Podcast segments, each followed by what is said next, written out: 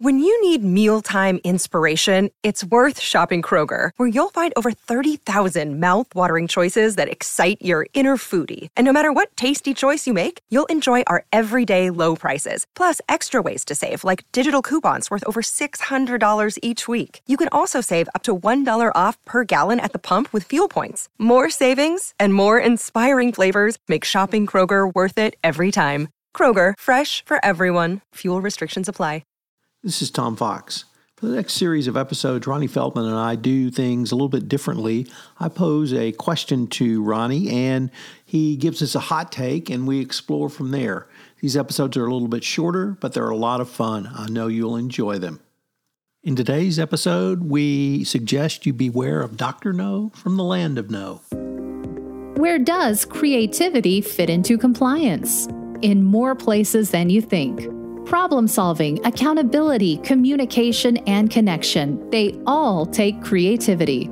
Join your hosts, Tom Fox and Ronnie Feldman, on Creativity and Compliance, part of the Compliance Podcast Network. Before we get started, we're going to have a quick word from our sponsor, and we'll be back with Creativity in Compliance.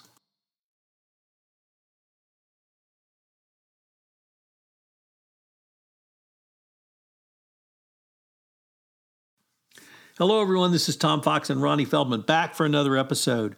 We are continuing our series where we have a headline or a topic, and then we decide is it worth reacting to? If so, what should be or could be some of the solutions? First of all, welcome back, Ronnie.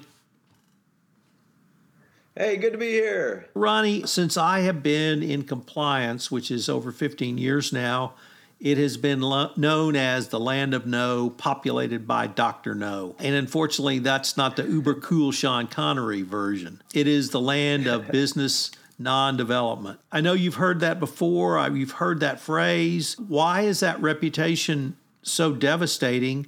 How can you begin to solve it? And unfortunately, why does e learning exasperate that problem? Yeah, I start often. I often start my conversations with my clients saying, "By the way, what's the reputation of compliance?" Or, "Hey, if you're at a dinner party and you say, "Hey, I work in compliance," what kind of face do they make? Because we all there's this sort of this understanding or acceptance that it has this negative reputation. The red tape, the speed bump, the sales prevention team, the Debbie Downers. Have what? Have you heard of any other ones? Doctor No from the land of oh. No. Dr. No from the land of no. Hilarious. And as you say, devastating. So I feel like, regardless of how cool you are and how good at your job you are and how much personality you have, this is a reality that we have to deal with because these words are loaded. These words have meaning to employees, and it's not a great meaning, which means you're not starting from you're starting from a deficit. In comedy terms, we would say you're not playing to a warm room. You you're not a they're not coming in with an open mind.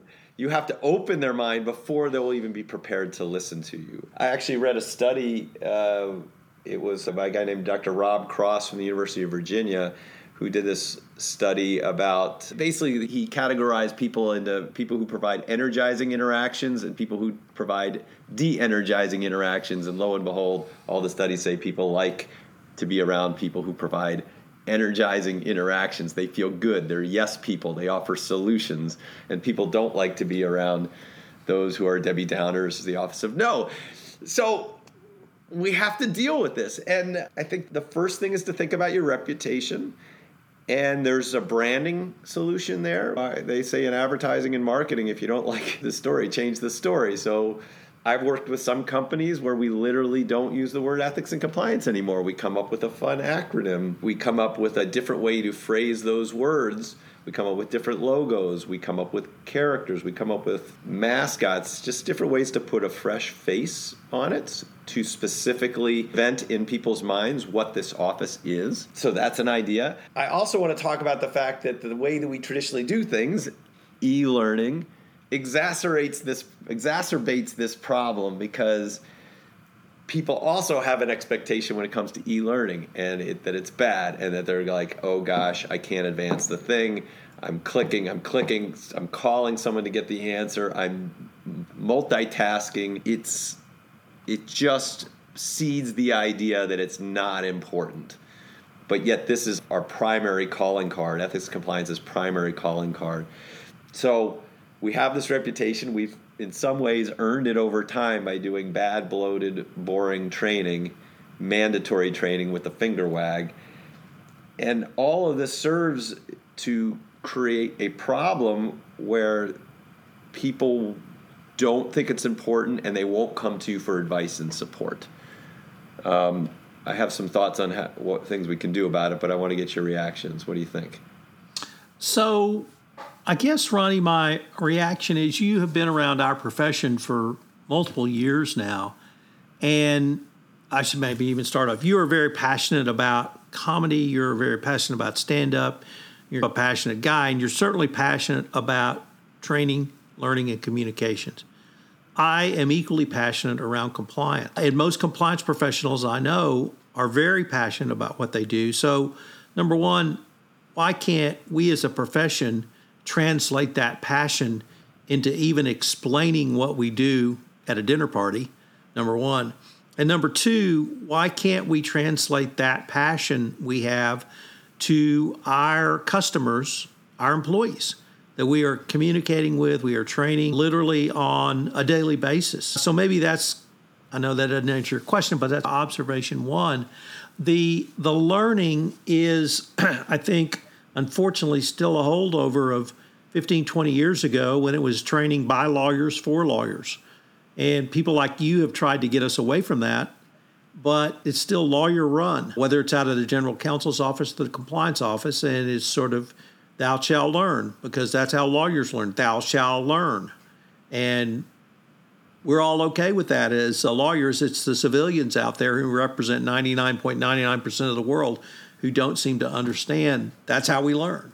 So maybe it's a combination of both, but it's, and then maybe one thing I've heard you talk about, since, at least with, since we've been doing this podcast, which is the inherent conservative nature of corporate America. And they, it's what you bring to the discussion is something new. And many times they're afraid because it's new, we can't do it. It's too dangerous, it's too different. What if somebody finds out? Oh my God, we use comedy, we use entertainment. So maybe it's a com- kind of a combination of all three. And maybe you and I've talked about this really from a tactical perspective from for many years and I know you have as well. And maybe the entire conversation is wrong. Maybe the passion I have as a compliance officer, maybe if we could start with that and then go to someone like you who can translate that into your passion around entertainment. Maybe that's a starting point. I love it. There's you, a lot to unpack there. There's you, the last subject about we're conservative coming. I want to do a whole podcast on that. So maybe we'll do that next.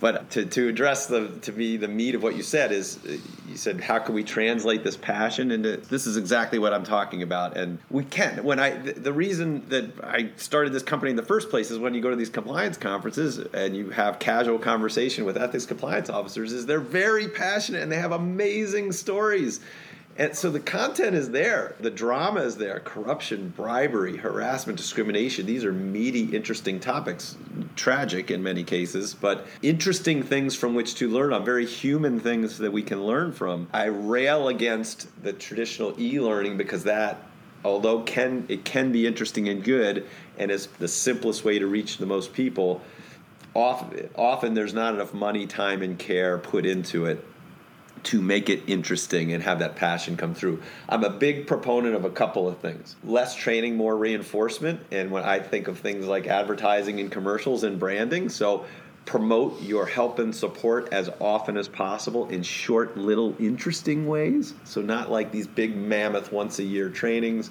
these short advertisements that frees you up to be interesting and positive and to promote the support system because that has a cultural impact. You got to promote that there's a support system and we've got your back, and there's a sense of organizational justice, and there are confidential ways to report. These are things that we need to do frequently and often, and there's lots of interesting ways to do that if we borrow lots of ideas from commercials. Um, and I think I'm a big proponent of live training because a person can get their passion across and they can tell these stories. Even if it's eh, the way to scale that is you can create podcasts, you can create talk shows So you can have the compliance officer or even better leadership telling these stories about what happened and their consequences in a very human way.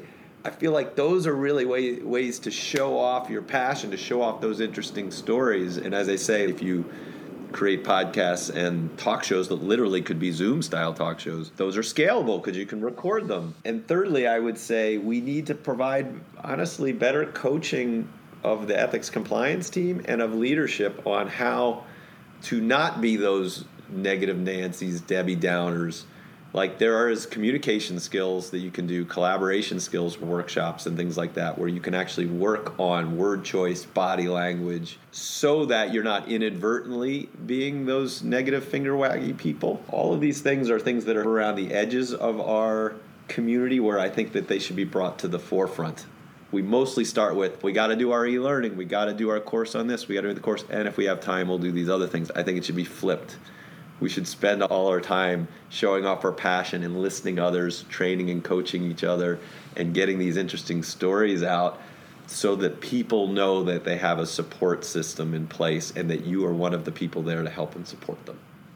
So, Ronnie, that's a great place for us to end this episode. I hope our listeners will join us again. Thanks for joining us for this episode of Creativity and Compliance. If you enjoyed the episode, make sure to subscribe and leave a review. This podcast is a part of the C Suite Radio Network. For more top business podcasts, visit c-suiteradio.com.